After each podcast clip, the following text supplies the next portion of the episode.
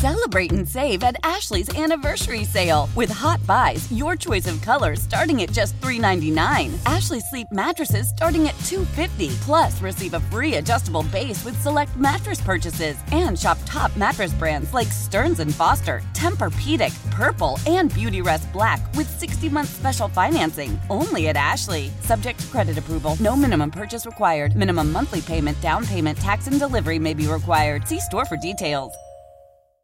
Hey, Rob Bradford here. I have set out on a mission with my good friends at FanDuel to prove what I have known for some time baseball isn't boring. So join the revolution, subscribe, and soak in Baseball Isn't Boring. Listen on your Odyssey app or wherever you get your podcast. You'll be glad you did.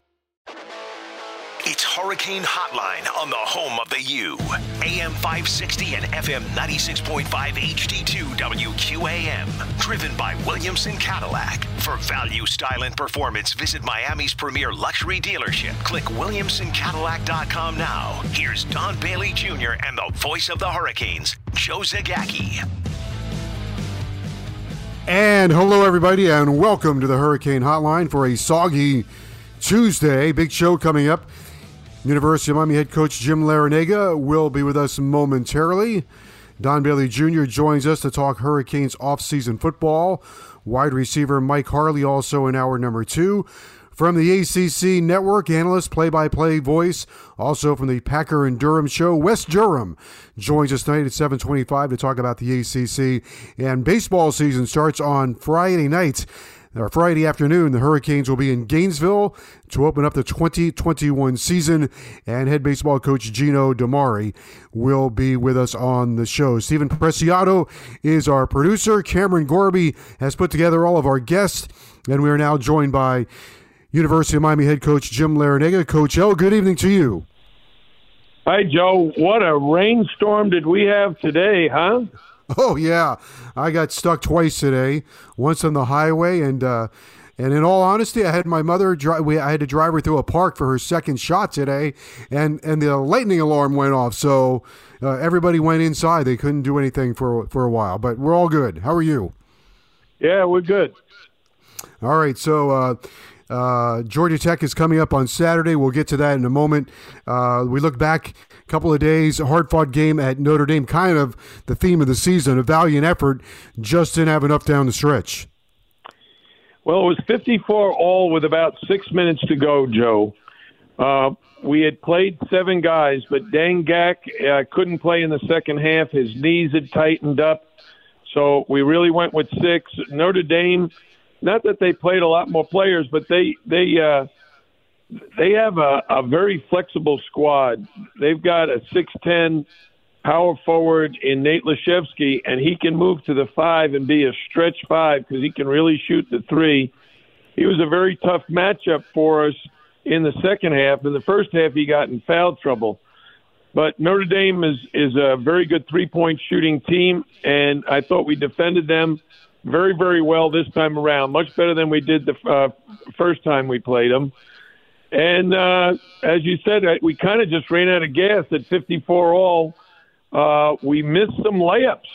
Yeah. We got to the basket three straight times, and, and all three times we missed the layup. So uh, we got this week to prepare for, for Georgia Tech, and hopefully the rest will really help us. I thought uh, there were a couple of interesting things about the way you approached that game. You had a real effort. Number one, I think perhaps to defend the three point line. At one point, they were they were five for twenty five uh, from three point range, and secondly, uh, I thought you did a really good job of uh, badgering Prentiss Hubb. He had a tough night. He played all 40 minutes. He was two for 12, but he's kind of their engine. And when he was frustrated, it seemed to me that they their engine wasn't uh, moving cohesively. And I thought a lot of that was because of the way you guys defended him.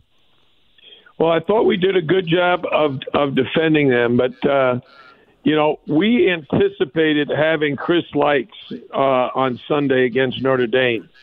Uh, it's Chris's situation is so complicated and so unpredictable. He hasn't played since December the 4th, and yet last week he started to feel good. He practiced on Thursday, and then on Friday he couldn't practice. Uh, he, he started out and, and he started limping. So I uh, we didn't practice on Friday because we didn't have Chris Lykes, we didn't have Harlond Beverly, and we didn't have Isaiah Wong, all dealing with injuries. So we sent everybody home and said, get a good rest. We will practice tomorrow and leave tomorrow on Saturday. And we did. We practiced on Saturday, had a, like a 40 minute workout, and then jumped on the plane and flew to South Bend. And I thought Chris was going to play. He practiced on Saturday. He looked really good. And on Sunday at the shoot around, he just told us, "Hey, my my Achilles has gotten tight. I can't get loose." So, and I, I think a lot of it has to do when you haven't played in two months and then you try to practice hard. You know, there's going to be some soreness, and his soreness is in that ankle area. So, without him, we weren't able to put the pressure on Prentiss Hubb the way we thought. But between Harlond Beverly and Isaiah Wong, they did do a very good good job on him, and it gave us a chance to win the ball game. And then, of course, of, of all nights, uh, they've got a very unique guy that comes off the bench, uh, does a lot of uh, different things for them, Nikola Djogo. And in this case, he was able to hit shots. Usually, he, does what bench players are supposed to do, right? He comes in, brings energy, uh, sometimes changes the flow of the game. Uh, in this case, he was able to make some big shots for them. Well, here's the thing, and I mentioned it with we got them in a little bit of foul trouble. Juwan Durham is their starting five man, and Nate Laszewski is their starting four. So Djogo, he subs at both the four and the five. He can shoot the three. He's left handed. He's very good left hand driver. So when he first came in, he came for Juwan Durham. And so that meant Nysier Brooks was going to have to guard him, and that is not a good matchup for Nysier. And the first thing Djogo did is he nailed the three, and then when when we tried to take away the, his three, he drove to his left and laid it in. So we had to make a change and go to a smaller lineup and put Anthony Walker on him, which it worked effectively in the first half, but you know really not in the second half. So uh, Djogo ended up with 18 points. He was the leading scorer in the game, and uh, he was the difference maker. Uh, speaking of Anthony Walker, uh, the positive would be he did have a double double for you, second or third of the season for Anthony Walker. As you move forward, uh, how do you feel about the growth of his game this season? Well, I think if you measure it from last year's freshman year, where he played very sparingly, to this year, where he's had uh, a number of very good games, both scoring and rebounding his issue is still about uh, having a consistent effort at the defensive end of the floor. Now, Anthony is a terrific athlete. He can run and he can jump. His his issue is that because of his run and jump talent, he often kind of coasts. He gets into that comfort zone, and what ends up happening, like with with Djogo the other day, he he let him shoot the three and then try to block it with his great jumping ability. But it was too late. He didn't block it, and Djogo made the shot. And that's always the issue with with young defensive players. A- Anthony is like the youngest guy on the team, even though he's a sophomore. He's a, he's a young sophomore, and um, he uh, uh, goes for every shot fake he he loves to block shots, and he just needs to learn to be more consistent with his effort. Now, it's not going to come this year. I can see that. But if he can make the same improvement from freshman year to sophomore year that we hope he'll make from sophomore year to junior year, next year he could be a real force uh, in our lineup, where you know he, he he has a chance to average a double double. He has a chance to become like a Kamari Murphy defender. You know, he's getting bigger, he's getting stronger. So uh, hopefully, and and and I say this, Joe. I say hopefully because uh, with with young guys, you know, we went through COVID. We had no chance to practice all spring and summer until like August. So we got to hopefully be able to work with Anthony and our young guys to to get them better, so that next year can be a far better season.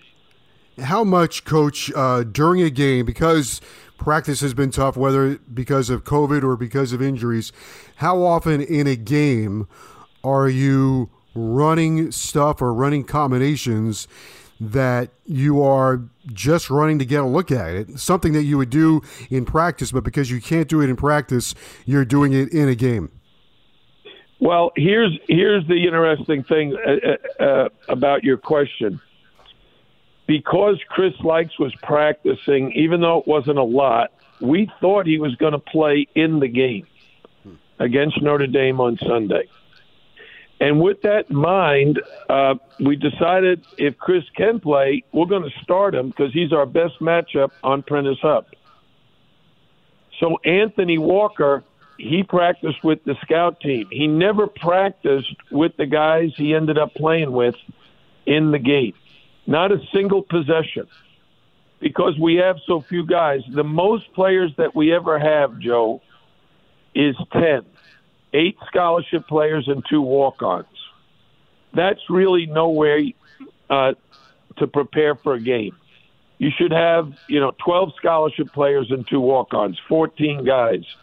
Instead, we have eight scholarship players and two walk ons, 10 and the two walk-ons are rarely ever going to get into the game. So you're really talking about eight guys. When Chris Lykes bowed out, we only had seven. When Deng Gak said his knees were bothering him and he couldn't get loose, we were down to six. And Anthony Walker, who played with the scout team, had to move in and play a ton of minutes uh, on Sunday. He, he had a good game, uh, but you would much prefer as a coach to have a scout team and then your starting unit and your first two subs, your sixth and seventh man, practicing together with the starters. But that hasn't been the case all season long. You have Georgia Tech coming in on Saturday, uh, a 12 o'clock game at the Watsco Center. I remember a couple years ago you played, Georgia, I think it was Georgia Tech, and used Anthony Lawrence as your point guard to throw over the top of their defense because they would junk things up and extend the defense out. Uh, what kind of problems do they present uh, to you? Well, Georgia, Georgia Tech is forcing more turnovers than any team in the ACC right now. They basically have uh, four defensive schemes. One, they're a very good man to man team, very, very much like Virginia. They play man to man most of the time. But they also play a 1 1 3 zone, uh, and the 1 1 3 basically becomes like a 2 3. And then they disguise that by playing a 1 3 1 zone where they play the passing lanes and are trying to force turnovers. And then they extend that to a three quarter court where they play a one two two three quarter court zone, trying to slow the tempo down. The interesting thing about Georgia Tech with tempo is they fast break and have more transition baskets than anybody in the ACC. But when they don't get a transition basket, they really slow it down, similar to what Virginia used to do and kind of still does. They get more baskets cutting to the basket than anybody in our league. More driving layups because Jose Alvarado and Michael uh, DeVoe are two of the best players in the ACC of keeping their dribble alive, dribble penetrating, back in their man in, dribbling out, dribbling back in, dribbling right, dribbling left, change speeds, change directions, and end up with a layup. And they do that off the dribble, but they also run an elbow series where they do the, the get the layups from cutting. They're constantly give and go, constantly cutting to the basket, and they do a great job of that. Uh, Alvarado is one of the more intense players in the league. And then they've got Moses Wright, who's averaging uh, 16 points a game, but he's a great rim protector. Yeah, Jose Alvarado, um, who we recruited very hard out of New York, and we ended up getting Chris Lykes early. Jose was very interested in Miami because he was a big fan of Angel Rodriguez. Um, but uh, Jose is one of those guys that the opponent and the opponent's coaches would say is very annoying. He's constantly reaching and grabbing and holding and trying to steal the ball. He he does something, and Joe, I I, I don't know if he'll do it on Saturday, but he'll one of his teammates will go in and score, and he'll go hide in the corner, uh, and and get behind, and as the ball comes in play, he'll either try to steal it or come from behind and knock it loose. Hmm. So he's very disruptive. He's probably going to be on the all defensive team. When they played Virginia, um, Josh Pastner, their coach, did something that no one else in the league has attempted to do. And he put Jose Alvarado, who's about six feet tall, on on uh, Hauser uh, from Virginia, who's who's about oh six, seven, or eight, and he did a great job. Held him to eight points. So you know, Hauser's like a power forward. Uh, Jose Alvarado's a point guard. Yet that's how they matched up because Jose's such a good defender. Yeah, so annoying. Okay, we'll come back and talk more about Miami and Georgia Tech. Also, uh, take a quick look at the ACC as well. Canes play Georgia Tech Saturday, twelve o'clock. We'll be on the air at eleven thirty. Let me talk to you for a moment about Williamson Cadillac, a part of Miami's unique community for over 52 years. And Williamson Cadillac serves this community with the same essence that represents the people who live here because Williamson is Miami. Ed Williamson, Carol Williamson, his lovely wife, they are well known for their integrity and honesty. And right now, you can experience everything that Williamson Cadillac has to offer with its award winning lineup. You can make a statement in their unmistakable XT crossovers engineered to stand out. Of course, it has all that touch technology. I have the XT4. You can excite your senses in Williamson's CT sedan series dedicated to performance. The CT series is simply dynamic or or the one everybody's lusting after, the original icon, the fifth generation now, the Cadillac Escalade. It has been brought to an all new level. Visit their state of the art facility, easily located US 1 and 104th Street, just south of the Palmetto Expressway, or view their entire lineup online at WilliamsonCadillac.com. Ed and Carol Williamson, big, big, big University of Miami basketball supporters. Williamson Cadillac, your premier luxury dealership. Williamson is Miami.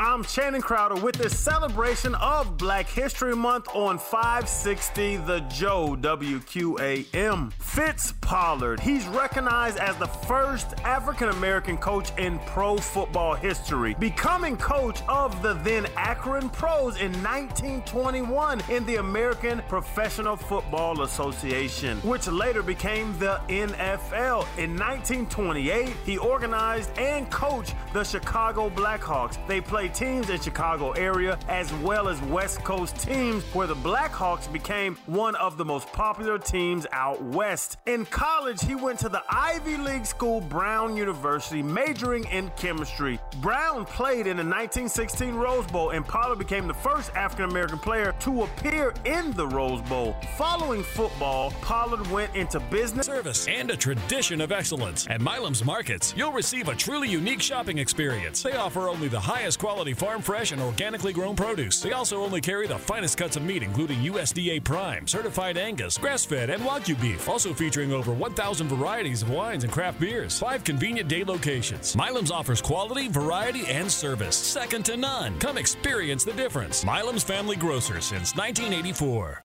I'll be right there. Uh, we got to redo the whole thing. Then. Indeed knows unexpected growth can stretch your business thin. Like at Phil's Machine Shop. To keep carving out more revenue, he needs to get started hiring right, right away. I need Indeed. Indeed, you do. And the moment you sponsor a job on Indeed, you get a short list of quality candidates from our resume database. Visit Indeed.com slash credit and get a $75 credit for your first sponsored job post. Terms and conditions apply. When's the last time you looked at your bathroom? Second thought, you might not want to make eye contact with that old faucet. It's time to head to Lowe's for some home improvement. Choose from stylish brands like American Standard, Delta, and Style Selections, and transform your before bathroom into an amazing after bathroom. Woohoo! You can't see her, but she's high fiving herself. Don't just do it yourself, do it for yourself. Stop by Lowe's or visit Lowe's.com slash DIFY for vanities starting at $99. Valid through 331 US only. Now back to Hurricane Hotline on the home of the U. AM 560 and FM 96.5 HD2 WQAM. Driven by Williamson Cadillac. For value, style, and performance, visit Miami's premier luxury dealership. Click WilliamsonCadillac.com now. Here's Don Bailey Jr. and the voice of the Hurricanes, Joe Zagacki. Still to come, Don Bailey Jr., Mike Harley, Wes Durham, and University of Miami baseball coach Gino DiMare. Stephen Preciado is our producer. We are talking with University of Miami head coach Jim Larrañaga. Coach L, uh, usually at this time of the year, as the season gets late, you almost have a triple uh, triple agenda, keeping an eye on how to finish the season strong, what can you do in a tournament, and then keeping an eye on what a future Hurricane team will look like. How do you uh, keep an eye on what a future roster will look like? Guys are allowed to come back if they want to come back. What would the roster limit be, and, and how is recruiting playing into all of that? Well, Joe, I, I just got notified today that the ACC is is going to allow players at least next year, at, right at the end of this season, that you can transfer within the ACC and play right away. so a player from Duke could end up playing at Carolina. A player from Carolina could end up being at Louisville. A guy from Louisville could be at uh, Syracuse or Miami. So um, it'll it'll be uh, shuffling the deck because there's going to be so many transfers who are going to be immediately eligible, and the rosters in the ACC are going to be dramatically different. And we'll probably fall into that category as well because we have six seniors. They'll all be graduated and they could all leave or they could all return. In my own estimation, if you've graduated and have your master's degree, what are the odds of you coming back? So uh, we have a number of guys who fall into that category. We also have a number of guys who are very anxious to turn pro. You saw where Duke just lost a player to the NBA draft. Did you see that? Jalen Johnson, yes. one of their outstanding freshmen, has announced that that uh, um, he is uh, going to concentrate on preparing himself for the NBA draft, so he's no longer a part of the Duke basketball program. I was going to ask you about Jalen Johnson, not so much uh, to ask you to comment on another team's player, but uh, the comment perhaps on moving forward and players opting out. In this case, in Jalen Johnson's case, he he left IMG Academy early, so he has a history of leaving early. Would you have uh, would you give players advice that listen when you opt out? Uh, or don't continue to play, the NBA or whoever you're wherever you're going to go play, essentially in your job interview, they're going to want to know why. Well, no, Joe. I think the basketball culture kind of accepts this as as pretty routine. Oh. James Wiseman did it last year at the University of Memphis, and he ended up being the second player chosen by the Golden State Warriors. I think there's there's a lot to be said for how uh, the um, pro basketball has impacted uh, high school and college basketball with their rules the biggest rule was one and done. Once they went to one and done, every high school player, their parents, their AAU coach, that's all they want to hear going forward. Do you think my son is one and done? Do you think he can be one and done? Where do you think he would play? Do you, do you think he'd be drafted? Is he a lottery pick? And everyone that comes into the ACC all your players think they're going to end up playing in the NBA. I talked to DJ Vasiljevic, who's one of the nicest young men you ever wanted to coach. He graduated from the University of Miami in three years, got his master's in his fourth year, so played four years of college ball, He's now home playing professional basketball in Australia. But I talked to him uh, two days ago, and he told me all the NBA scouts are, are watching him, and he's probably going to have a, a chance to play in the NBA next year. So it doesn't matter whether you're 18 years old and in high school, or you're a, a freshman in college, sophomore, junior, senior, a fifth year senior. Everybody's thinking they're getting ready for the NBA. So it's the basketball culture. It starts very, very early, and I think it's impacted uh, so much by the amount of money that's at stake. When you hear guys signing uh, contracts for 120 million dollars for three years, I mean, like unbelievable. Yeah. How how do you think uh, your I guess normal recruiting of high school players coming in for next year. How how how did that go for? You? I know you had a couple of guys you were able to sign up early. How do you feel about that situation? Yeah, I feel I feel good about the two kids we signed. They're both very good players. They both got size and toughness. You know, one of the things about our team, you know, we we we lost our best defender and rebounder and shot blocker in Sam Waardenburg, a fifth year guy. So we and then we lost Rodney Miller, a seven footer, weighed two fifty. You know, we lost some of our our interior strength, and we we're going to need at the end of this season. My coaching staff is is going to have to find some big, strong, physical guys who can compete at this level. Because if not, you just get manhandled on the boards. Yeah. You know, I heard uh, Coach K the other night talking with Lon Kruger, the head coach at Oklahoma, and Coach K said to him, "The Big uh, the Big Twelve is probably the conference with the uh, where the teams are the oldest." And he asked uh, Lon Kruger about age, what that does for teams. And Kruger's response was he thought the age helped the most on the defensive end in terms of physicality and then uh, players being connected to each other because of experience and age. Well, that's absolutely a fact. That that's not even an opinion, because here's what happens: when a young man as a freshman comes into your program, he was recruited primarily because of his offense, because he scored a lot of points in high school. Most young kids are not physically mature. They, they're not all big, strong guys yet. But during the course of their college career, you've seen the pictures of Isaiah Wong, haven't you? Absolutely, yes. Yeah. When Isaiah Wong came in, he weighed 162. Now he's like 185 and and muscular. He's so much stronger than he was a year ago, and and he's a kid who's worked really hard on strength and conditioning, and that's one of the reasons I think he's one of the odds-on favorites to be the most improved player in the ACC. He averaged seven last year, and he's averaging 17 this year, and he is he is older, stronger, more mature. Can you imagine if we are able to keep him next year and the year after? He'll he'll be a man. He'll be 22 years old in his senior year, and really have an advantage over the incoming freshman.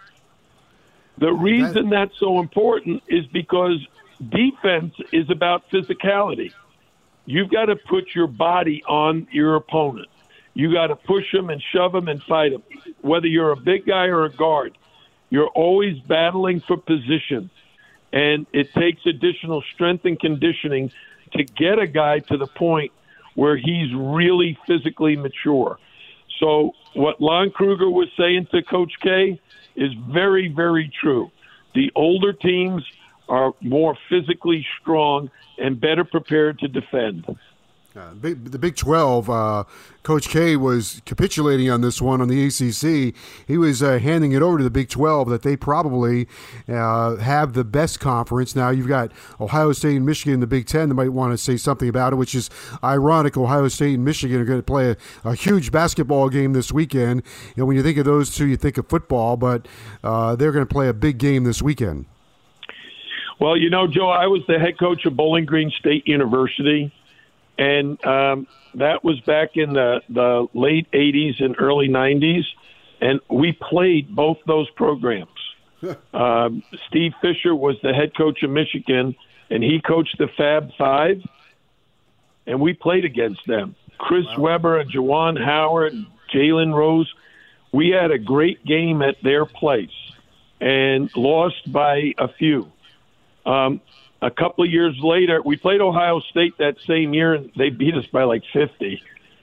But three years later, we played Ohio State at St. John Arena, the home court back then, before they opened up the Schottenstein Center. And we beat Ohio State at Ohio State. It's one of my favorite memories uh, uh, at Bowling Green. We we beat some Big Ten teams, and and uh, we beat Michigan State a couple of times, and we beat Ohio State, uh, and we beat Kentucky who's one of the, the great premier college basketball programs in the history of the game. But Michigan and Ohio State, the rivalry is not just in football, it's in every sport and for every student. Northwest Ohio has a ton of, of Michigan fans because you're closer to to uh, um, uh, the University of Michigan than you are Ohio State. But the rest of the state is loaded with Buckeyes, and the Buckeye fans and the Michigan fans fight over everything, just like Duke and Carolina. You know, you mentioned uh, in this segment about the transfers within the conference, within uh, the ACC during the offseason. Uh, that gets me to how much do you think you're going to have to devote to one, re recruiting your own players, and then two, uh, how does that work with the other guys who uh, will uh, people try to poach from your team? Does someone call you to recruit another player? you have any idea what that game plan looks like? You know, uh, Craig Anderson is our associate athletic director, and he's primarily our liaison uh, to Blake James and the athletic department. And we were talking about um, the rule that is referred to as tampering. What is tampering? can can a, uh, another Division One school just call my players and reach out to them and say, "Hey, we'd like you to transfer to our place"? The answer supposedly is no, you can't do that. But as you know, and I think anybody that follows college sports knows, just because there's a rule, it doesn't mean people are going to follow it. Because what what coaches do is they don't reach out to the young man they reach out to the young man's AAU coach. Hey, what are you hearing about so and so? What is he going to do? Is he going to stay at his school or is he thinking about transferring? Let him know that if he wants to transfer, we've got a scholarship for him and would love to have him in our program. That is going to start happening so much that I think he could destroy college basketball overall. I think the the uh, system that is now in place in a couple of years is going to be so antiquated because the transfer rule is going to change it and the rule about name, image, and likeness where college players can make money is going to change the entire culture and and the entire system. The NCAA is going to have to totally revamp all of its rules to accommodate all the different possibilities because they can't monitor the cheating. You see what, what what's happened over the years. Coaches are being accused of stuff. They never get punished. So how are they going to monitor this with, with tampering and schools reaching out to to players through their AAU coaches or their parents for that matter? Yeah, I can see a guy in a layup line or taking jump shots before the game and someone whispering over to him as they walk by, boy, you sure would look good in our uniform well, I you know what I could actually see, Joe? The NCAA, there'll be some pressure on them to allow kids who have left early, who put their name into the draft, didn't get drafted, or didn't make a team, to allow them to come back if they want to get their degree. Now, the thing about most of these kids is they have no interest in getting their degree. You know, Joe, you know me very well, and my number one priority is education. I want all of our players at the University of Miami to get their degree. We have a 100% graduation rate of the guys who stay four years, and the only guys that haven't gotten their degrees are the guys who've left early. those guys, uh, a Bruce Brown, who's still attending school. He went to summer school working toward his degree. Lonnie Walker, who was one and done. Dewan Hernandez, who was three and done. Those guys haven't gotten their degree, but I'm hopeful that all three of them will eventually get their degree by taking online classes while they play in professional sports. But the guys who have left early, who don't make the NBA, who are like in the G League and can't stand making thirty-five thousand dollars a year and want to go back to school, I will not be surprised if in three or four years the NCAA makes that a new rule. That if you haven't exhausted your four years of eligibility, but you left early to go to the pros, but you want to come back now that you're 21, 22 years old and don't have a college degree, you can come back and be eligible.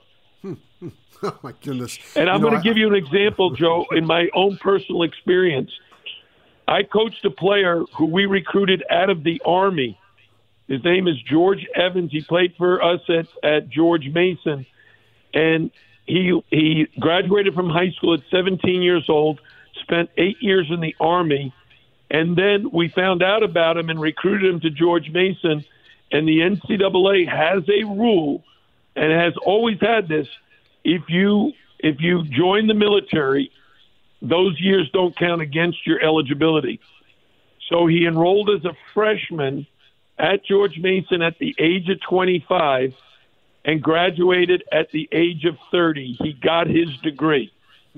That's why I'm saying I'm an educator, Joe. I'm a teacher first.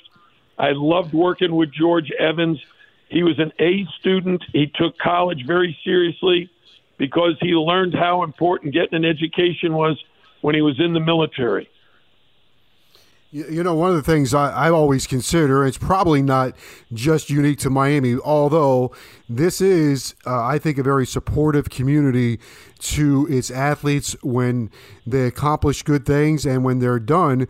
And I think sometimes, whether it's well, pick any sport, it, uh, an athlete can be short sighted and not realize what he can gain by finishing his career at the University of Miami, not only getting his degree, but if a guy does really well and wins or uh, strikes it good in the record book, uh, a community remembers that. And therefore, uh, a person, a player, an athlete always seems to have a place in that community. And I think we've seen that many, many times over here in South Florida with University of Miami players. Oh, I have that conversation with my players all the time. And one of the conversations I'll share with our listening audience is about Angel Rodriguez. You know, Angel grew up in Puerto Rico, but came uh, as a non English speaking teenager, went to high school in Miami, uh, played for Shakey Rodriguez, rest in peace, Shakey. And um, he left and went to Kansas State. And after two years at Kansas State in Manhattan, Kansas, he transferred back to Miami, sat out one year, played for us for two years. He was a fantastic player, very, very popular in the community. And I told him, look at when your your playing days are over, you're going to play professional basketball for a number of years. When your playing days are over, you're going to have tremendous opportunities back here in Miami, whether it's to get into coaching or get into broadcasting. I told him you should be thinking about a career in broadcasting where you could broadcast for the Spanish speaking channel, whether it be TV or radio. Joe, he could take your job. well, there are a lot of people that can do that, coach. or he could be your color man. I mean, Yeah. you know, one of the things about Angel, he's he's got such an engaging personality. His his wife uh, is from Miami. His his his son uh, was born and is being raised here and in Puerto Rico. So uh, he's got a very bright future because he's a local. Dewan Hernandez, the same thing. He grew up here in Miami and and uh, went to Norlands High School comes to the University of Miami, and hopefully he'll continue to do his, his schoolwork during the summers. He'll get his degree and then probably come back and settle in this area, you know, maybe with his, his wife and children. Who knows?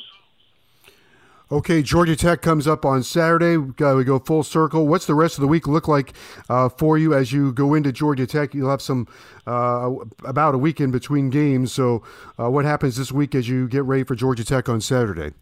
Well, I just got a text message from my trainer who said that uh, you know the guys need rest. We gave them yesterday and today off. Uh, we'll practice tomorrow, um, Thursday, Friday, play Saturday but Harlond Beverly is limited to just shooting. He he can't jump and bounce and, and aggravate his herniated disc. So he'll be he'll be very very limited. Deng Gak, of course, will be limited because of his knees. Well, we we won't know uh, until tomorrow what Chris Lykes is capable of doing or what he will be able to do. Uh, so we just keep our fingers crossed that no one else gets hurt. All right, very good. Well, I'll talk to you on Saturday. Always an enjoyable conversation. I think we broke a lot of news here tonight with the recruits and all kinds of stuff, transfers. Yeah. So. All right. Thanks, all right, Coach. Appreciate it. Thank you. That's uh, University of Miami head coach Jim Larrañaga, and we will continue on the show right after this. Now back to Hurricane Hotline on the home of the U. AM 560 and FM 96.5 HD2 WQAM. Driven by Williamson Cadillac. For value, style, and performance, visit Miami's premier luxury dealership. Click WilliamsonCadillac.com now. Here's Don Bailey Jr. and the voice of the Hurricanes, Joe Zagacki. All right, joining us on the show now, my broadcast partner, Don Bailey Jr., as we continue talking University of Miami football in the offseason, taking a look at what the Canes might look like in 2021. Always a uh, busy time. We'll get to one of the coaching moves that occurred here or will occur uh, momentarily, but we'll call this uh, the David Feeley time of the year, Don. It's uh, off-season conditioning.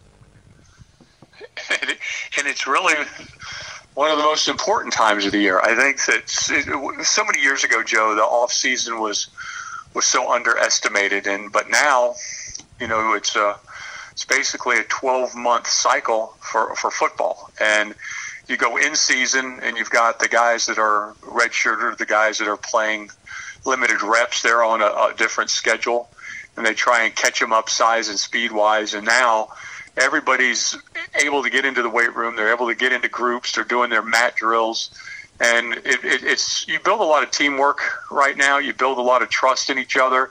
You really see who's committed and who understands what it takes, and it certainly helps, in my opinion, that you're playing the University of Alabama in Week One. And that's going to get everybody's focus. But it's the time if you're a player to gain speed, gain strength, conditioning, and really what it does is it it aligns the depth chart in a lot of respects what's going to happen in spring football by how hard you work when the, in the off season. You know, yeah, when you uh, work hard in the off season, that's how you get your spot on the uh, on the depth chart when you go into spring. So guys can uh, fight for their depth chart spot, uh, spot for the beginning of spring football during all these off season workouts. Well, it does, and and you know the coaches get a chance to really interact with you, and it's not just your position coach. I think that's the beauty of spring conditioning is you you run circuits, so you're going to have different coaches are going to get to evaluate all the players, not necessarily at their position, but as somebody's effort and their leadership and, and what type of work ethic they have. And that carries a lot of weight when you're having your personnel discussions in the, in the early summer and I think it helps. The more eyes on all these players, the better it is. Well, one of the things uh, happened earlier. The University of Miami's already uh, lost Travis Williams, their linebacker coach. He left. He was here about a week. We had him on the show last week. Hope I didn't insult him, but he, he, he went to UCF with uh, Gus Malzahn to become the defensive coordinator there. So he gets the opportunity to become a, a defensive coordinator uh, it reminds me, I know that you, you, can find different examples. I was telling somebody earlier today, uh, Dave Wannstedt went from the University of Miami to the Miami Dolphins to work with Don Shula he was there for about two weeks, and then Jimmy Johnson took the job with the Dallas Cowboys, and Dave Wannstedt left the Dolphins for the Cowboys. So uh, Travis Williams is going to go back to work with uh, the guy that he's been aligned with, Gus Malzahn at UCF. Well, Malzahn, of course, from from from Auburn, and I understand it. It's a promotion, and I, you know, in this business, I don't think there's many guys that are in it that don't at some point in their career um, have aspirations of being a head coach. And you know, if you're a coordinator, more often than not, the next stepping stone is to the head coaching job, or at least the assistant head coaching job. So I understand it. It uh, creates an opening here for the University of Miami and, and another opportunity. Uh, Manny went out and did a great job with the hires that he had in the offseason and set the direction of this football team. He's made it known that he's going to be the defensive coordinator. So he's going to go find himself uh, a, willing and able uh, person that will coach these linebackers and, and step in and, and be in a great position here at the University of Miami to learn from Coach Diaz, not only as the head coach, but as a defensive coordinator. One of the guys uh, coming up on the show next, Mike Harley. Harley is coming back. I know you were a huge advocate of Harley coming back. He is coming off his best season uh, as a Hurricane. His first three years, it took him forever to get into the end zone, but this past year, he did find the end zone a lot, and he found it at the right time. He really did, Joe. It's like he broke the ice uh, after about the fourth or fifth game this year, and the great news about Mike Harley is is that he always has had great work ethic. He's always had great energy. He's always tried as hard as he can, but it just didn't click. Whether it didn't click with the quarterback, whether it didn't click with him being mature enough at, at the position, and all of a sudden, all those things came together, and it, and it happens for all of us at different times in our career, and it happened for him really at the right time. I mean, I think he was one of the, the saviors of the season in a lot of respect. He was able to come up with big plays. He was the most consistent player at a, a at a position that was very inconsistent. No question now. right? I mean, and, and I think that's the biggest that's the biggest thing for for us to realize is how consistent he was. Uh, 57 catches, seven touchdowns. Uh, the next, well, Brevin Jordan also had seven touchdowns. Jordan is moving on to the NFL. We'll get to that in a moment.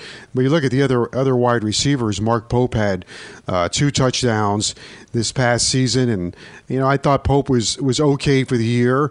He made some plays. Obviously, broke a lot of hearts in the in the final game against Oklahoma State. Uh, Dee Wiggins certainly has room to take his game to another level. He had three touchdowns. So Harley, uh, seven touchdowns, and is is embracing that role of being one of those leaders. Uh, looking at that at this extra year as an opportunity to be one of the guys. Well, Joe, I think that's his best attribute is his leadership. And you know, you and I are at practice, and he's not a big, he's not a real vocal guy, but he's certainly a lead by example. He certainly does it in the classroom, and he does it uh, in the team meeting rooms, and he, he does everything that he's supposed to do since the day he got on campus here. And that's one of the main reasons that Miami recruited him was for that reason. And now, is he is he a fast guy? Yeah, he is. And uh, but he's finally he's developed into a receiver. And just like we're seeing Zion Nelson, who started off what many people say will be very, very poorly as a true freshman against the University of Florida a couple years ago. Well, I think he did as good as he could do. But now you're going to see a guy that's going to end up being a draft pick because he's around and he's getting developed and he's getting stronger and he's getting more confident. And this is this is Mike Harley's room. You know, when you talk about who's going to run the receiving corps, it's Mike Harley and he's going to set the example, and he's going to be the one that's going to be on time, and he's going to be the one that's going to get on the other receivers. He'll he'll be the coach on the field, and you'll see that he will have a very productive season. But more importantly, he's going to set the example because there's a lot of young guys still in that room that haven't gotten on the field. You know, an area that people are not talking about. It's right in your wheelhouse, and there should be some great competition this year. And that's the that's the offensive line. You had guys like, you know, the young guys. Uh, last year, like Chris Washington, who got you know a lot of uh, practice time, and he'll get a good look in the spring. Isaiah Walker, who is uh, from Norland, started off his career sort of at, at Florida. Navaughn Donaldson uh, pretty much spent all of last year rehabbing, so he gets an opportunity. Jalen Rivers, of course, Corey Gaynor comes back, but I'm just kind of referring to some of those guys. That second wave uh, starts to come in. There should be great competition on the offensive line. There will be, and you have a keen eye for that. I, I think that Jalen Rivers is. Um, without question right now number six. I mean, maybe stretching to the number seven guy, which puts him in a position to compete. I think he's going to put pressure at, at both guards and, and both tackles. He, he, showed me a ton last year. Uh, he's a guy that'll take advantage of this offseason. And, and but the number one component to next year's offensive line for me is Navaughn Donaldson. He is he is the men amongst men, and, and, and there's some there's some guys that have experience there. I'm a big fan of Corey Gaynor and how he leads that group and how important he is with, with the line calls and getting everybody organized. And DJ Scaife, you know, uh, got better at the end of the year. Zion Nelson is going to be an NFL guy, in my opinion. And but Devon Donaldson has got the the most size, the most speed, great athletic ability for a guy that's built like that.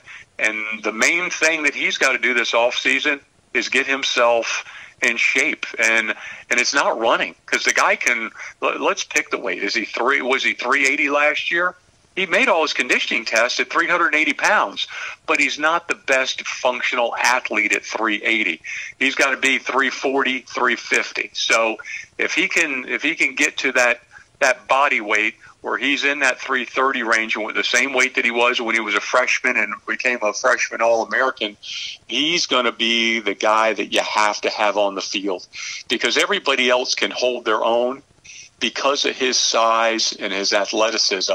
He can make the difference, and he's just uh, he's. I mean, you remember the Duke game? He got in, and first plays in, second plays in, they bust a long run right behind him for a touchdown. The guy hadn't been on the field in eight months, so I mean, it's, he's just amazing to me. Well, all the all those offensive linemen can spend the rest of the spring and summer looking at Alabama's defensive line because what they'll see is a bunch of monsters. Yeah, well, I'd, I'd tell them to look at both sides if you want to get if you want to get scared and, and, and, get motivated, look at the defense line. And I don't think any of these Miami kids are going to be afraid of anything. I don't care what what what what letter they have on their helmet. But I, will tell you, the other side is you you watch that offensive line play last year for Alabama. Uh, those two tackles are Florida guys, and uh, they were outstanding. They had a, a, center that wasn't there for the championship game except for a couple plays, but he's a guy that's a, an outstanding football player. And and overall, you know, I remember their left guard. They're just big, strong, and they're in unison. And when you and Coach uh, Garin Justice is is doing a phenomenal job getting this group in unison. And, and really, that's what it is. You have to have them all working together. You have to have them understanding the play calls. You have to understand what the steps are, and you you really want to get away from broken assignments and have an understanding. I think Miami's very fortunate to have Coach Justice, and and every time I've I've been around him or have talked to him, you, you can see that his influences on this offensive line are starting to take place. All right, Don. We'll talk more Hurricane football next week. Thanks for joining us on the show. No problem, Joe. Enjoy the evening. All right, that's Don Bailey Jr. Don't forget your Hurricane season tickets for football 1 800 GO Canes. It's Hurricane Hotline on the home of the U. AM 560 and FM 96.5 HD2 WQAM. Driven by Williamson Cadillac. For value, style, and performance, visit Miami's premier luxury dealership. Click WilliamsonCadillac.com now. Here's Don Bailey Jr. and the voice of the Hurricanes, Joe Zagacki. All right, joining us on the show now, University of Miami wide receiver Mike Harley. And Mike is uh, coming back for his fifth year. So let's start there. Mike, congratulations on coming back. Why did you make that decision? Why was it important to you? That was um, a huge decision for me to make. Uh, you know, just having the opportunity uh, to play at the University of Miami. Um, to come back, I want to graduate first, but make sure I take advantage of all my resources uh, and become a player, a better player, a better leader on and off the field. And um, you know, just enjoy my time before I hit the real world at University of Miami. That's another reason. That's a couple reasons I came back. All very sound advice, by the way. Uh, uh, and very good reasons to come back. You had a heck of a season last year, led the team in receptions with 57, uh, seven touchdowns. How much did last year's production also weigh on your mind that it was a great year? Perhaps you could have an even, better season in, in the second year of this offense. Right, right. Um, I won't say it was a great season for me, but you know, it was a. I say I call it, you know, a wake up season. Um, the whole offense come back, so you know uh, we'll be ready to roll with a, a couple additional players. And um, right now, I'm actually so crazy. I'm watching film on the missed opportunities I had last year. So you know, I'm just capitalizing, correcting myself, see what I have to work on for next year, so I can go, so I can have that great season. What about uh, the second year of an offense? So, uh, in this offense with Coach Lashlee, being able to spread the field, uh, do the things that this offense, uh, the offense accomplished a lot of things a year ago, but now you're going to have a second year in it. Uh, not only for you, but the entire offense, having a, a year two, same offensive coordinator, all of those things. How important is that? That's very important. You know, it all take all us to all take all eleven to you know complete the ship. You know, um, everyone is on board. Everyone's ready. We had, we had got our feet wet. Beginning of the season, you know, coming off of you know the COVID break, we really didn't have spring practice, and you know having not giving us an excuse, but you know have a short period of time to get ready for the first game and coach.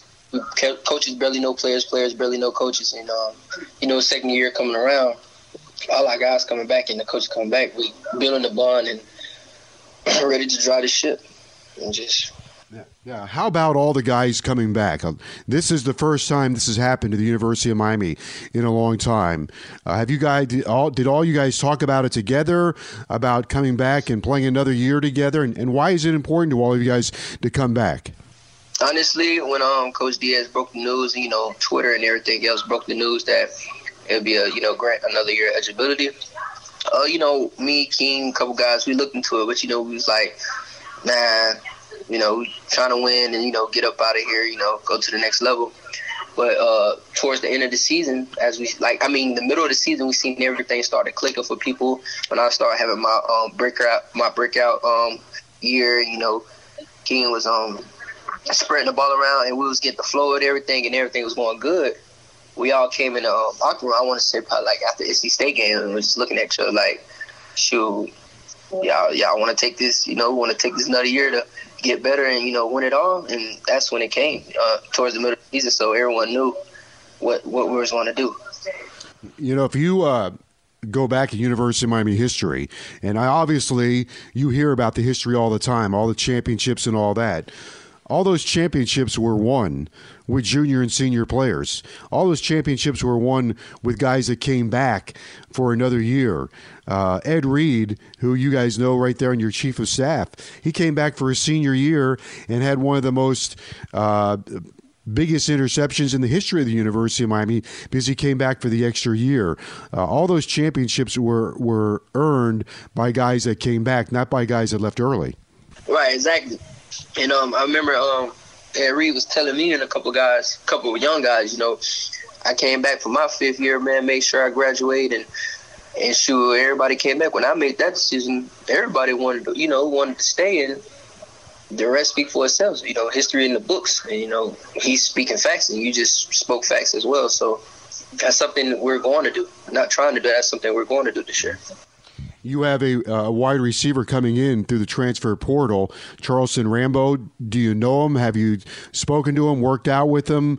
Uh, what do you think he's going to bring to your to your receiving group? Uh, Charleston Rambo. He's a cool guy. Uh, we spoke a couple times. I knew him um, at high school because you know he went to a powerhouse school in Texas, and um, he's at Oklahoma. He's very productive. He played with uh, two first rounders, and um, we was talking and stuff. But um, what he brings to the table is going to be competition.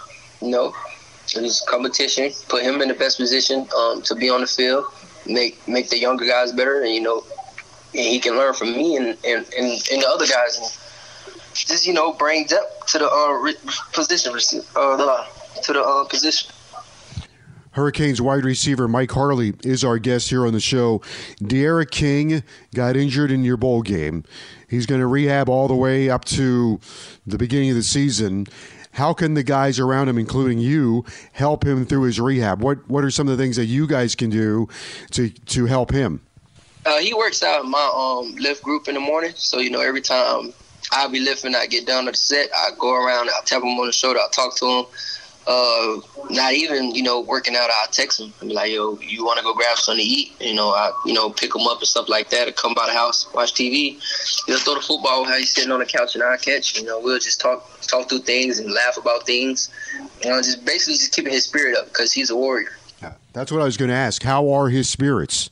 High, like he he he's ready like he's ready like he can play right now that's like that's how he is right now like he's ready the schedule came out here during the off season. Did you happen to take a peek at next season's schedule? Uh, yes, I, I, you know I took a I took a peek. Uh, you know, we got a, a, a, big dance coming up in Atlanta, Georgia, and then um, we got a couple non-conference games and a couple uh, ACC games, same team we played last year. So you know, um, you know all the, the teams we lost to, you know, the road to redemption, and um, we're gonna set the tone for college football uh, in Atlanta. Uh, that that little dance in Atlanta, Georgia, uh, probably caught your attention. Do you think that's going to be something that's going to be motivating to your team during the spring and the summer? Yes, most definitely. Most definitely. And they're going to have a couple of guys, or I guess they might have a couple of guys still in that secondary that are that are from South Florida. Of course, we're talking about Alabama, so uh, probably be some crossover in terms of guys that you have played against not even played against. I mean, grew up with literally. Like I went to uh, you know elementary school with one of the star safeties. You know, I played uh, little league football at the age of five with one of the safeties. So we grew up same neighborhood. So I already know what's coming, and they know what's coming. Can Can you uh, talk a little bit about the impact that Coach Diaz has had on building the team together, keeping the team together, gluing it together, making it a, a closer team? Oh yeah, yeah. Um, we do we do um, a thing in the off season called you know teams groups. We all break up and we have a draft, and we draft guys you know from freshmen to sixth, fifth year seniors, O linemen, receivers, uh, you know even to the specialists. And basically, we have a group and we have like two captains and a co-captain, and we just bond together, hang around. We all go out to eat together. We compete together, and you know if a guy have a, hiccup or stay in, in trouble we got to hold them accountable. And if not, then the whole group's in trouble. So it's like a big brother, little brother situation thing that he, he's doing this with us. You mentioned the competition at wide receiver earlier. Uh, you got a lot of guys, some young guys that got on the field a little bit last year. Keyshawn Smith, Michael Redding, uh, Restrepo. How are those young guys going to compete this year? They're hungry, no doubt. Them, them guys are hungry, and um, I talked with a lot of uh, offensive coaches. I told them, uh, you know, everyone should have a fair chance, and um, that's what coaches said is going to do. And you know, starting this off season, we're in the weight room pushing, uh, and then when they get to the spring, it's going to speak for itself. So, them young guys are hungry, and you know they're hard workers. You know, when they chance come, uh, they're going to capitalize off of it. Do you think there is one play for you last year that really lit the fuse, whether it was in the Virginia game or the game winning catch against North Carolina State. Uh, maybe one play or two plays that all of a sudden you said, "Man, I can I could really dominate here on the perimeter." Oh yeah, actually, um, I, I say like NC State game when I took the uh, the slant to the house to go on touchdown, go down. Cause you know every other touchdown, Virginia, I, shoot, I was wide open, and um, the other one I I beat my guy one on one in corner. That's something I do in practice every day. But when I caught that ball, you know, stayed on my balance for that touchdown, I just felt like I put the team, like the university, on my back with that play. And then after that play, I just felt like, you know what, my confidence level high. Like I just got to keep stacking after every performance. Yeah. Well, it was a very good performance also in the in the bowl game, and I thought what also stood out in the bowl game was the leadership. How much of a leadership role do you want to take on this season? That's uh, one main reason I came back. Just be one of them guys that um, you know the young guys look up to. You know, I have you know a couple young guys they text me here and there and say I appreciate you for coming back. I look up to you, but I just want to be that leader for the whole team, not just for offense, not just for wide receivers. Well, it should be exciting as we get ready to go into spring football, which is uh, it'll be knocking on the door here soon. What are some of the things you want to do between now and when spring football starts? Uh, buck up my weight, uh, get faster, get consistent. You know, uh, with hand placement and um, catching punts, and um, you know, just being that special special team force guy that do it all. Mm-hmm. And then finally, uh, you mentioned earlier getting that degree. Of course, that's got to be one of the big things at the University of Miami. When you walk out of there with a degree from the University of Miami, that's something you'll you will always have. Definitely, most definitely. I, I couldn't leave without it. You know, that's the goal I'm going, going to right now. All right, Mike. Thanks for joining us. We're we are thrilled that you are back for another year, and uh, congratulations on making that decision. Yes, sir. I appreciate you. That is Mike Harley. I have a question for you. Have you been thinking about a luxury SUV? Have you been waiting for a luxury SUV? Have you been dreaming about a luxury SUV? Well, if so, I've got the answer for you Williamson Cadillac. Williamson Cadillac has been a part of Miami's unique community for over 52 years. Williamson Cadillac is conveniently located US 1 and 104th Street, just south of the Palmetto Expressway. Ed Williamson has been in business for 52 years, and Williamson Cadillac serves this community with the same essence that represents the people who live here because Williamson is Miami. If an SUV, a luxury SUV, is your dream car, I highly recommend Williamson Cadillac, the original icon, the Cadillac Escalade, the fifth generation of the Cadillac Escalade. Or you can excite your senses in Williamson's CT sedan series dedicated to performance, or make a statement in their unmistakable XT crossovers engineered to stand out with all that touch, touch technology. You can visit uh, their entire lineup online at williamsoncadillac.com. Williamson Cadillac, so much in the car business is talked about pricing, uh, but when you go to Williamson Cadillac, it's customer care. Friendliness and reliability are the golden rules at Williamson Cadillac. Williamson Cadillac, your premier luxury dealership. Williamson is Miami. Now back to Hurricane Hotline on the home of the U. AM 560 and FM 96.5 HD2 WQAM. Driven by Williamson Cadillac. For value, style, and performance, visit Miami's premier luxury dealership. Click WilliamsonCadillac.com now. Here's Don Bailey Jr. and the voice of the Hurricanes, Joe Zagacki. We are pleased to be joined now, Don Bailey Jr., by the way, uh, not with us here in hour number two. It's nice to hear from DBJ in hour number one, but we are pleased now to be uh, joined by Wes Durham of the ACC Network. Of course, uh, great play by play voice inside the ACC Network and Packer and Durham show and the voice of the Atlanta Falcons. Good evening to you, Wes. Mr. Zagacki, how are you? I'm uh, I'm doing pretty good. You know, I watch your show religiously every morning now. Well, bless uh, your heart. We got to find you something else. I was going to call in two weeks ago. You had Gene Deckerhoff on, and you guys yes. started off. You you asked him this question. Gene, what will it be like to broadcast the Super Bowl from your booth? He then went on to tell you that his booth was moved to the end zone because it of the was, Super yeah. Bowl. And then exactly. you guys went into the other booths in the country, like the one uh, with uh, with Washington, and of course our lovely place. Hard and I was going to call in. Yeah. I was going to call in and say, "This is Joe from Miami. Hello." Yeah. We, as we all know in our industry, we have uh, positives and negatives everywhere, do we not? So I did miss today's show. I have to confess. Uh, the matriarch of right. our family, the, the matriarch of our family, my mother, we had a very important uh, situation today, which was vaccine number two.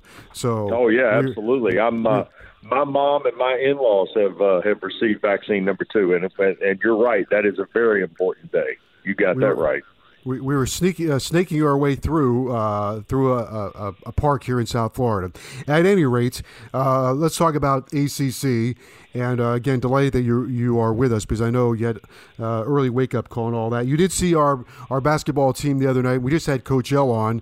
You had the Miami Notre Dame game, which was kind of a microcosm, actually, of both uh, of both Miami and Notre Dame. The Irish are hot. They're that's the way they're winning. They're finding different ways and different guys, and we just kind of ran out of gas.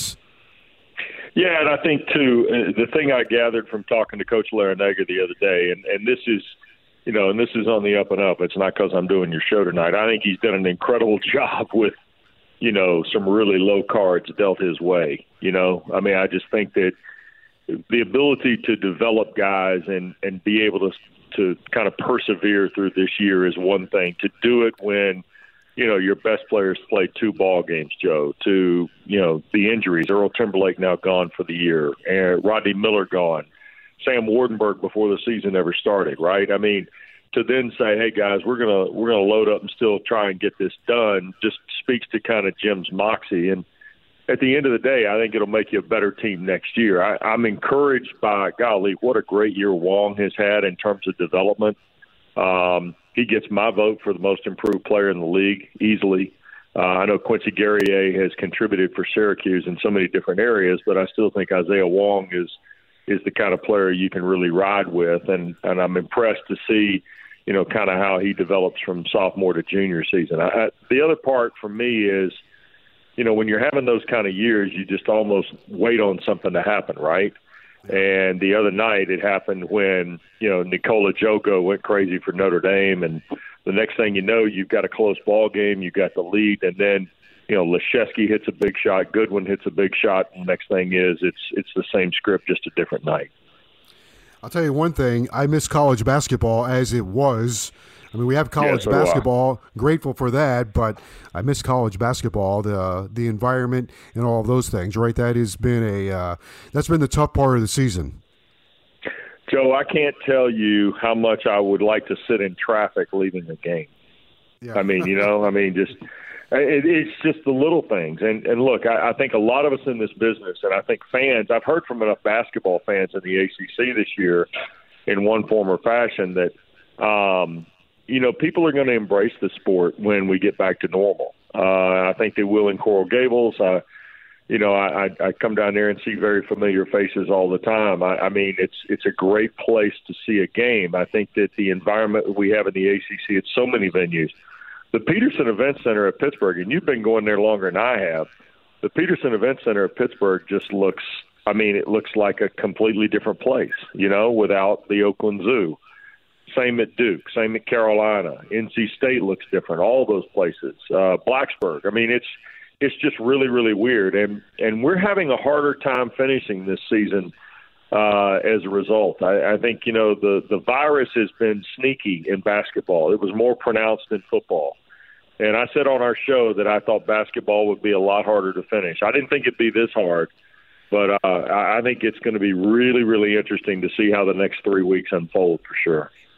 You know, uh, back to Miami for just a moment. The shame also is uh, with a full complement of players, and they, we've only seen a flashes. Well, they've had a game and a half of full complement, but with a full complement, right. they would be, I think, uh, one of the top teams in the league.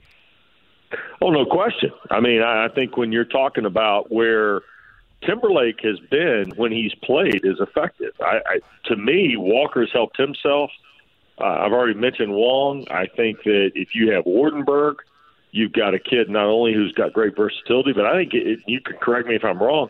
I think he's also one of your better defenders, is he not? The best. Um, yeah, I mean, uh, so no question, Miami would be a lot different, and I think that's the reason they were picked what top six in in preseason because a lot of people saw all that. And look, you know, here's the here's the weird part about the COVID year, and uh, you're going to have a chance now. I mean, I don't know how many kids are going to want to come back, but there are going to be a lot of kids that are going to come back around college basketball, just like in college football, where we've seen, you know, Kenny Pickett return at quarterback at Pitt and, you know, a handful of other kids. I, I think that you're going to see it in basketball. In fact, talking to Coach Larrañaga last week and to Mike Brey, I think both those teams I saw Sunday night have a chance to have some kids come back and be part of, of their particular programs next year. You know, I want to come back to that point in, in one second. But before I forget, perhaps you already know this, or maybe it'd be breaking news on your show tomorrow. But Coach L was just with us uh, here in the last half hour, and he said he was just told that you will teams or players will be allowed to transfer within the league this year, starting this That's year. Correct. Right. Yeah. So, uh, uh are we in for some kind of I guess we are going to be in for chaos inside the league because for the first time we're going to see a guy maybe from North Carolina show up at Miami, or a guy from Georgia Tech go to Florida State, or a guy from uh, Florida State go to Duke. Uh, we're going to have in-conference free agency. Yeah, it's going to be interesting because what's happened here, and you know, Tom Luginbill appears on our show, as you know, during the fall on Tuesdays, right? And he talked about this. This is a football-driven uh, this is a football driven concept, but it's applicable to basketball, certainly the way we're discussing it. Here's the here's the issue, Joe. The counters versus the number, and you know you know how the counters are, right? The counters are the 85 you sign, right? right. And how they count against you in terms of your next recruiting class. Well, some folks, as much as they want to bring somebody back, they may not have the ability to do that from a financial perspective or from a quote numbers perspective. And so therefore that may free up a young person to have to say, okay, well I'm I'm not going to be renewed. I'll go to another institution. And quite frankly, the best scouting has probably been done by somebody within the league. Um, and if that's going to be the case, then it makes sense to do that because it's going to ensure the young person have an opportunity to compete. It's not going to be a basketball thing or a football thing. It's an all sports thing. And the idea that I've been told is it's to prevent the empty year of eligibility catching up with somebody. Um, how prominent it'll be, I don't know. I don't think any of us know. My bigger concern, and, and you'll laugh when I say this, is Luginbill has convinced me in some small way that the high school junior who's going to be a senior in 21 is going to be the one that's going to be sacrificed as a result of what's happened in college athletics this year with the quote unquote bonus year. Right. Well, uh, from our perspective at Miami, you know, I, am hopeful that a lot of these guys will come back, but you never know who gets in their ear to say you're going to be in the NBA sure. or you can go make some money in Europe. And uh, Coach L and I just had this conversation. I'm sure this is not unique to Miami, but I do think it does work well here. That if you play well, we had Jack McClinton, who's who, whose uh, jersey oh, yeah. went up in went up in the rafters, right? Jack McClinton right. hasn't had to buy a meal in this town in ten years, and nor should you know, he. and nor should he. But Jack has gone on; he's Shane done Larkin very well. And Kenny Kadji ought to be on that plan too, by the way, Joe. as far as I'm and, concerned. And, and I'm sure they are because they came back and they played. And what I'm saying is, uh, sometimes kids are short sighted. I don't think they understand what is down the road for them when they leave early.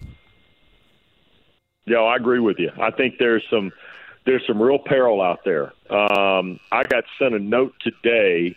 Uh, we obviously discussed Jalen Johnson's situation at Duke earlier today on the program. And I got sent a note this afternoon from someone who showed me that Vernon Carey is leading the G League in scoring and that Tre Jones is in the G League. You noticed I said in the G League. There are no right. guaranteed contracts. Vernon Carey's a first year NBA player who's in the G League. Yeah. You know, that's that's a scenario there, Joe, that you don't wish on anybody because Vernon Carey could have come back and played at Duke this year, and imagine what the difference would be in that ball club, right?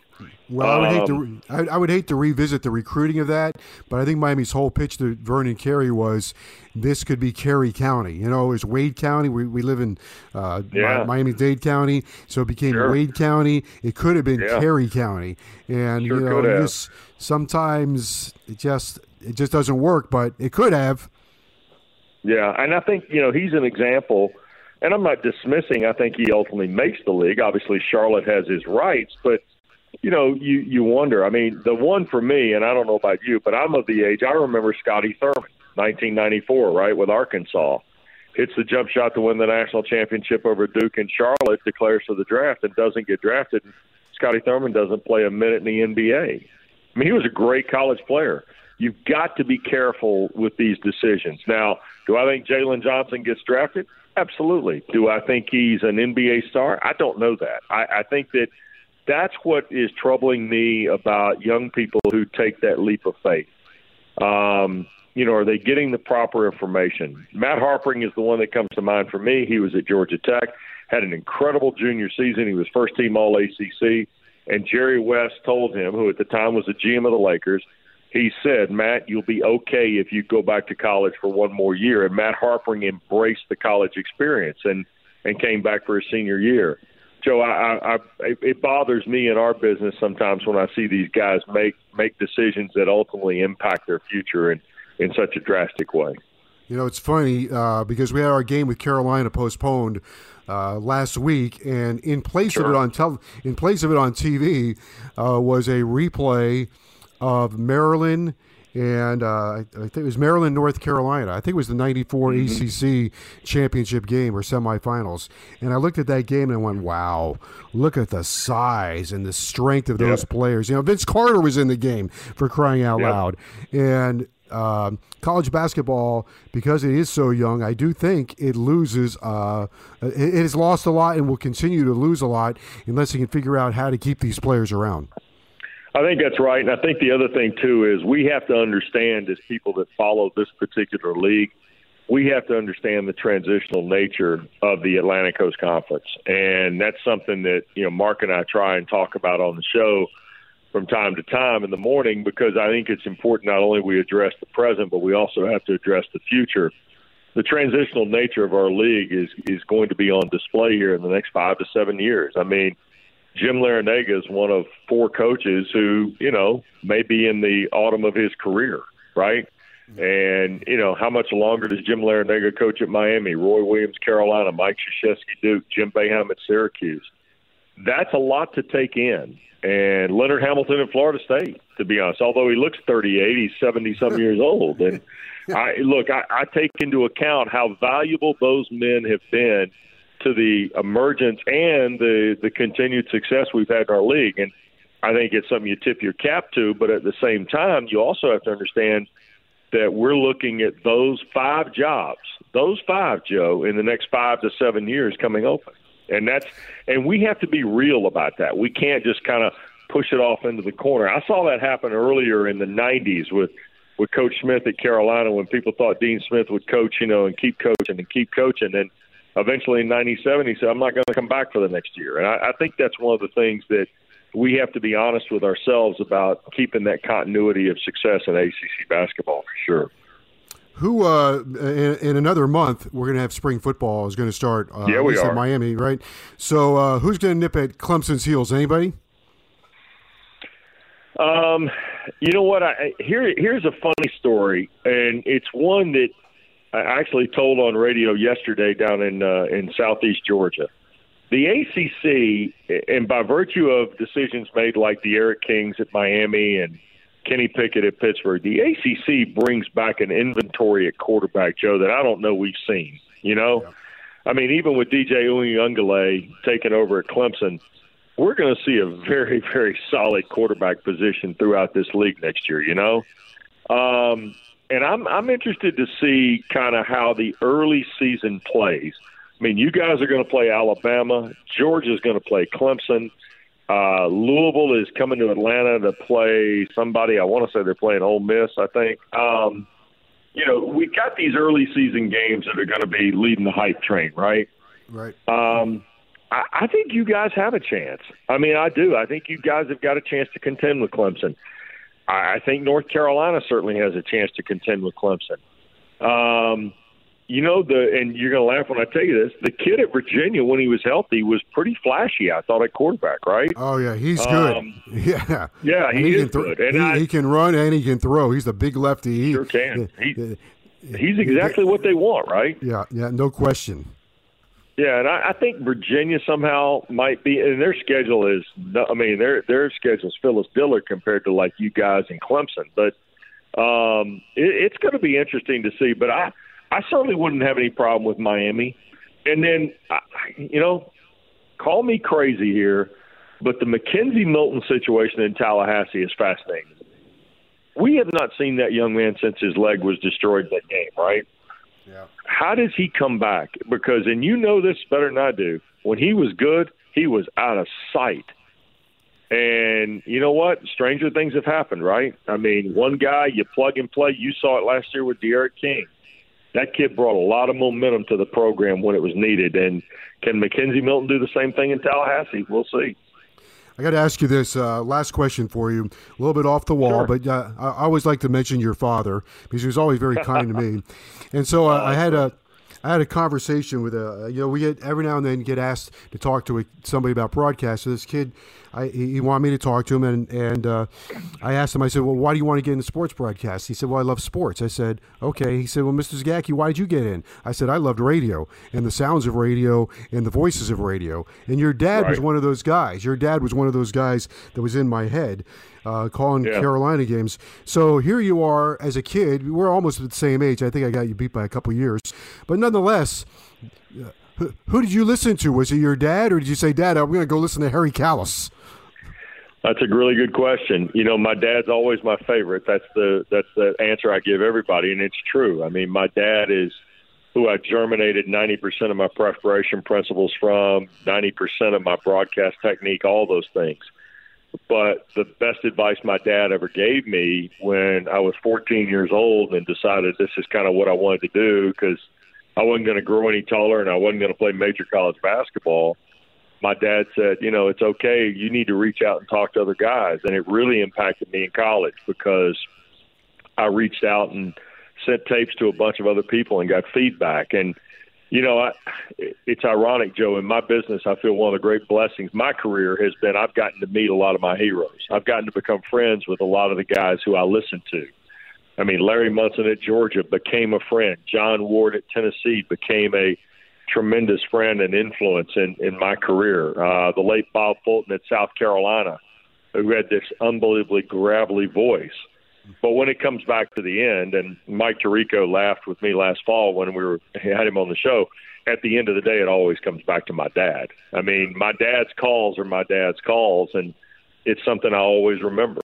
And uh, as much as I, you know, love the histrionics that Munson put into Georgia football, or you know, I got a chance to meet Sonny in the early '90s when I was at Marshall, and he was still doing Miami at a basketball tournament in Palm Beach with Constantin Popa jumping center for the Canes. I mean, I probably, I'm sure know, I was there. I'm sure I was yeah, there. You might have been, yeah. And and so you know, you got to meet somebody like Sonny. Um, the art of the game, especially on college uh, athletics, has just impacted my career so much. And even though I've been blessed to do the NFL now 17 years, I, I always drift back to those voices I always heard on AM radio riding with my dad back from Carolina games on Saturdays.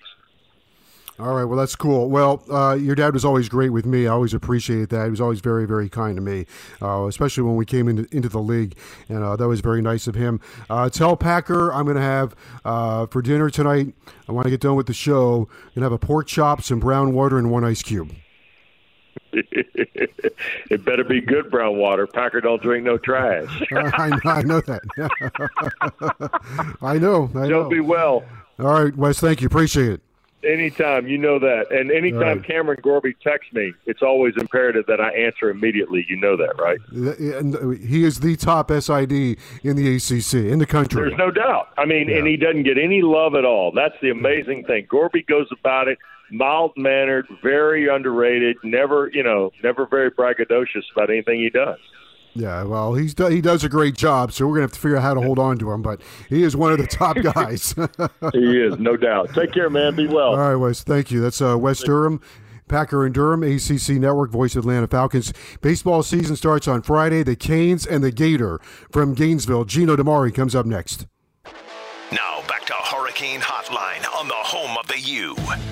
AM 560 and FM 96.5 HD2 WQAM. Driven by Williamson Cadillac. For value, style, and performance, visit Miami's premier luxury dealership. Click WilliamsonCadillac.com now. Here's Don Bailey Jr. and the voice of the Hurricanes, Joe Zagacki.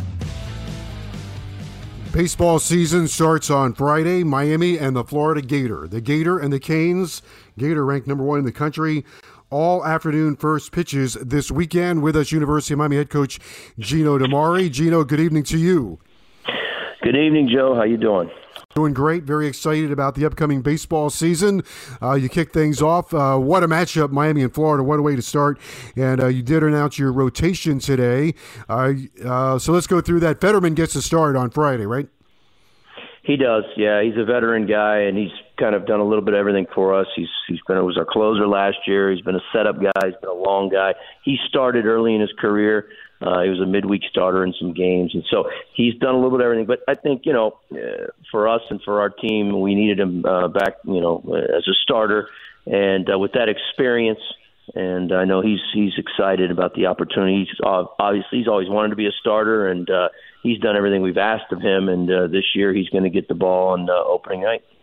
Perhaps you're trying to add a dash of gray to your hair, but you're going to go with two freshmen as your weekend starters as well on Saturday and Sunday.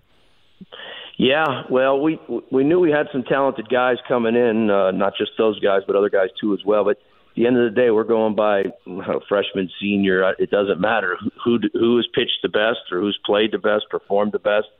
And uh, Alejandro Rosario uh, is the our number two right at this moment.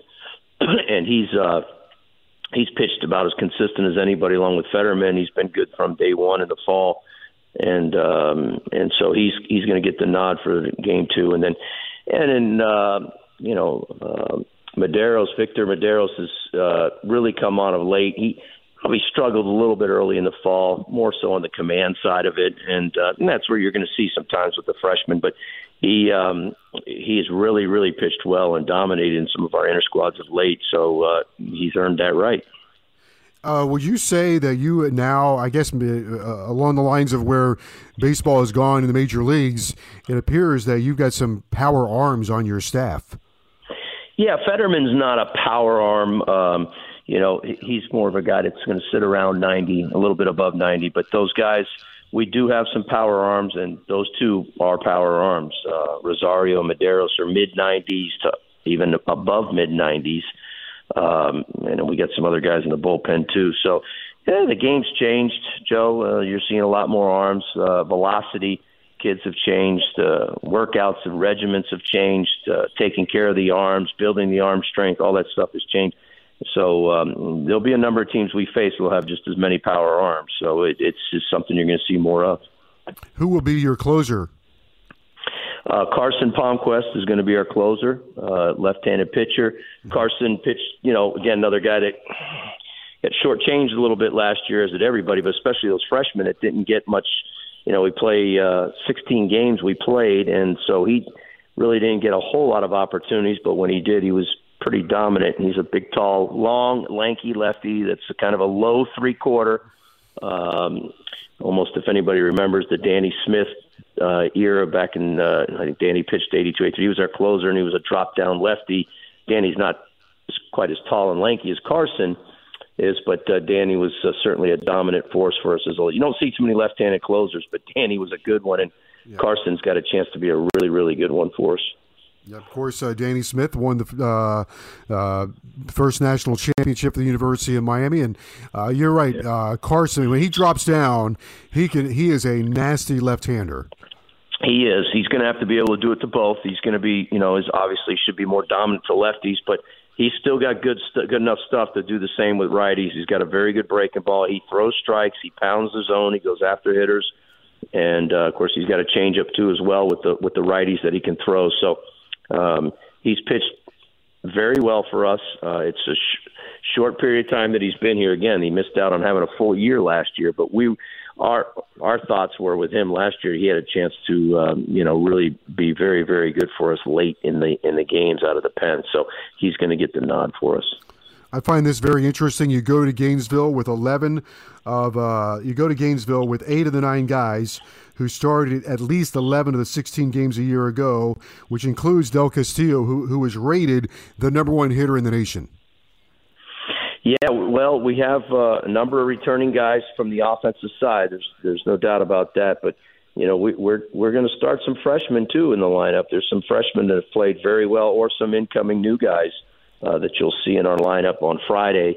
And of course, the lineup can always change. I met with a number of guys today kind of just so they don't get surprised. You usually have that alumni game to play, uh, and you put that lineup up in the alumni game, and those guys know that's kind of going to be the lineup for opening night. Well, we didn't have that this year. We haven't had that, so we're playing against everybody's playing in these inter squads. So, I, you know, I thought it was important to meet with the guys and tell the, some of the guys, you know, not going to be in the lineup maybe that had been in the past for different reasons. So we had some guys hurt, you know, or just coming back but uh, some freshmen, uh, incoming uh, transfers that have played very well that deserve the opportunity. And so um, we will have, like you said, a number of guys are back, but you're going to see maybe three, possibly three new faces in the lineup uh, come, uh, or four maybe, I don't know, come Friday. Well, I'm sure that you've got your lineup uh, card already filled out now. You probably won't get Kevin O'Sullivan's until five minutes before the first pitch, but uh, that that's another story. Can you uh, can you take us around your infield and outfield on the on the spots that you are are sure of? No, you know, I, I'm not going to do that because I haven't told the players exactly Oh. where they're. You know, I, I've told Well, them we don't going to do play, that. and Okay. yeah, I told them they're going to play, but I don't want to. I don't want to do that just yet. I and I don't. I really don't know the lineup in terms of one through nine.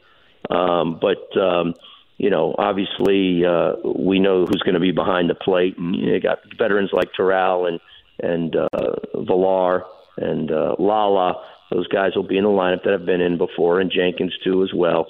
But we do have a few new guys that are going to be in there. So you know, it, it, it's it's still I'm still kind of playing with it and seeing how it's going to work. It's um, you know, it's just a little bit more different this year because we do have so many guys, and it's it's it's very competitive. So uh, the lineup, like I told the guys today in our meeting, like if the lineup opening day is not going to be the same lineup at the end of the season. It's going to change, and uh, of course, you don't want to have to change it a lot. But I think myself, I'll speak for myself and our team. Uh, I'm probably going to go to the bench a lot more than I ever have because we got a lot of good players that that will not start the game, that but but might finish the game. So those are uh, things that we're going to have to learn as we go along and find the right matchups. Who's our right def- Who's our best defense late in the game when we're up uh, late?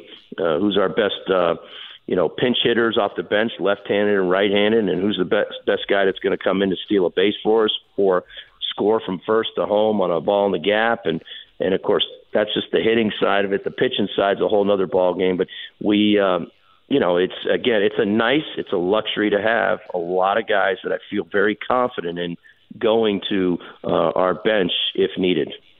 Speaking of having a lot of guys on both sides, is there a limit? Is there a game day limit on the roster?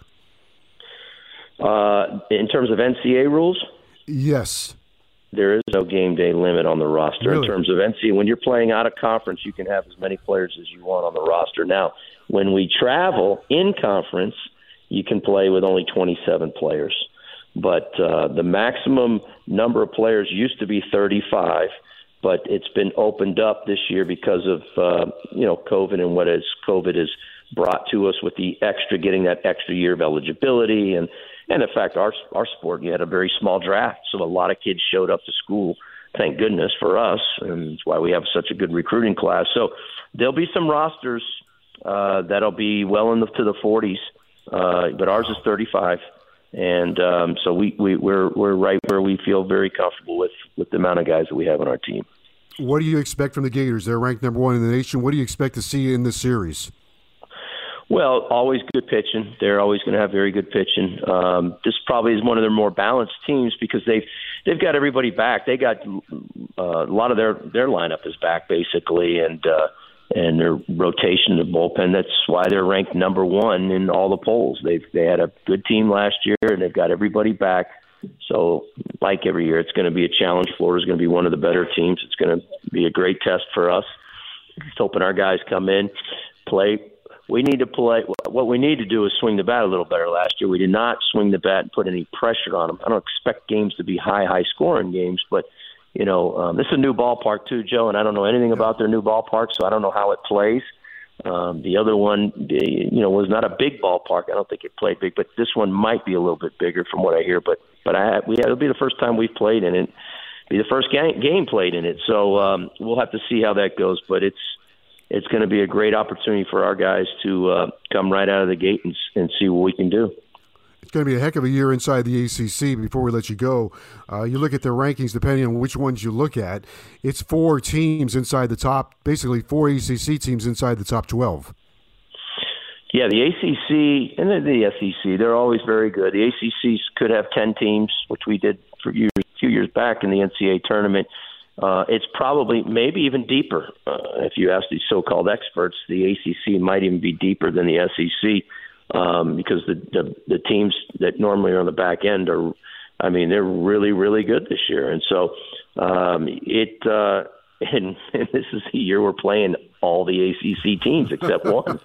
so uh, this will be interesting uh, how this all unfolds. But um, again, we're supposed to be one of the better teams, uh, certainly, hopefully, in our conference and at the end of the year in the country. And so we just got to play it out and see how it goes. But uh, you know, I have a lot of confidence in our team, uh, a lot of confidence in our veterans, a lot of confidence in our young guys. They just got to go out there and prove it and play together. This will be the first time they played together. We have not played one game with just the nine guys that are going to play on Friday. We haven't done. You can't do that when you're inter squatting. Uh, you know, you're playing uh, the way we work our practices. Everybody's playing and scrimmaging, and so you know, uh, this will be the first time we'll put the nine guys out there that we think give us the best chance to succeed uh, from the lineup standpoint behind Fetterman, and then all of our bullpen will be obviously fresh and ready to go. And we do have a number of guys that uh, we feel very confident in going into the bullpen, which you will well, do early in the year. Got to go to the bullpen the, the last thing for you as a uh, observer, a neutral observer, okay, maybe a biased observer uh, of watching University of Miami baseball, and, and you uh, in your third year now as uh, the caretaker of this program, you've got a great rapport. You've established a great rapport with your players and also recruits coming in, uh, but it does have to be uh, a little more relaxing or calming to you to know that you are going to send out basically a fairly veteran team this weekend. It does, of course, absolutely. Our guys have been a lot of our guys have, have uh, of course, they'll be a new park, but have played up there and played against Florida and know what to expect.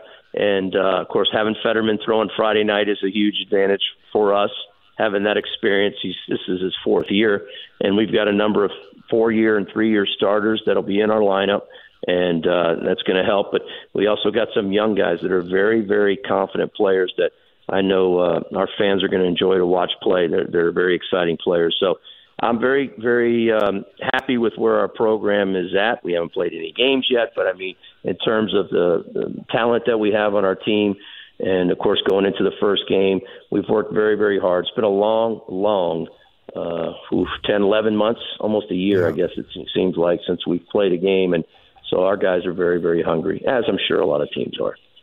Well, Gino, always great to talk with you. Thank you, and uh, look forward to seeing you here in the near future. The best of luck against the Gator this weekend. Thanks, Joe. Take care. Good night. All right. That's University of Miami head coach Gino DiMare. The Gators went 16 and 1 in 2020. They were ranked number 1 when the season was halted. Canes and the Gators renewed their old rivalry on Friday afternoon. Thanks for joining us on the show. Thanks to our producer Stephen Preciado. We will rejoin you on Saturday for University of Miami basketball. Tip off at 12 o'clock. We'll be on the air at 11:30 for the Canes and Georgia Tech. Thanks for joining us and have a great night.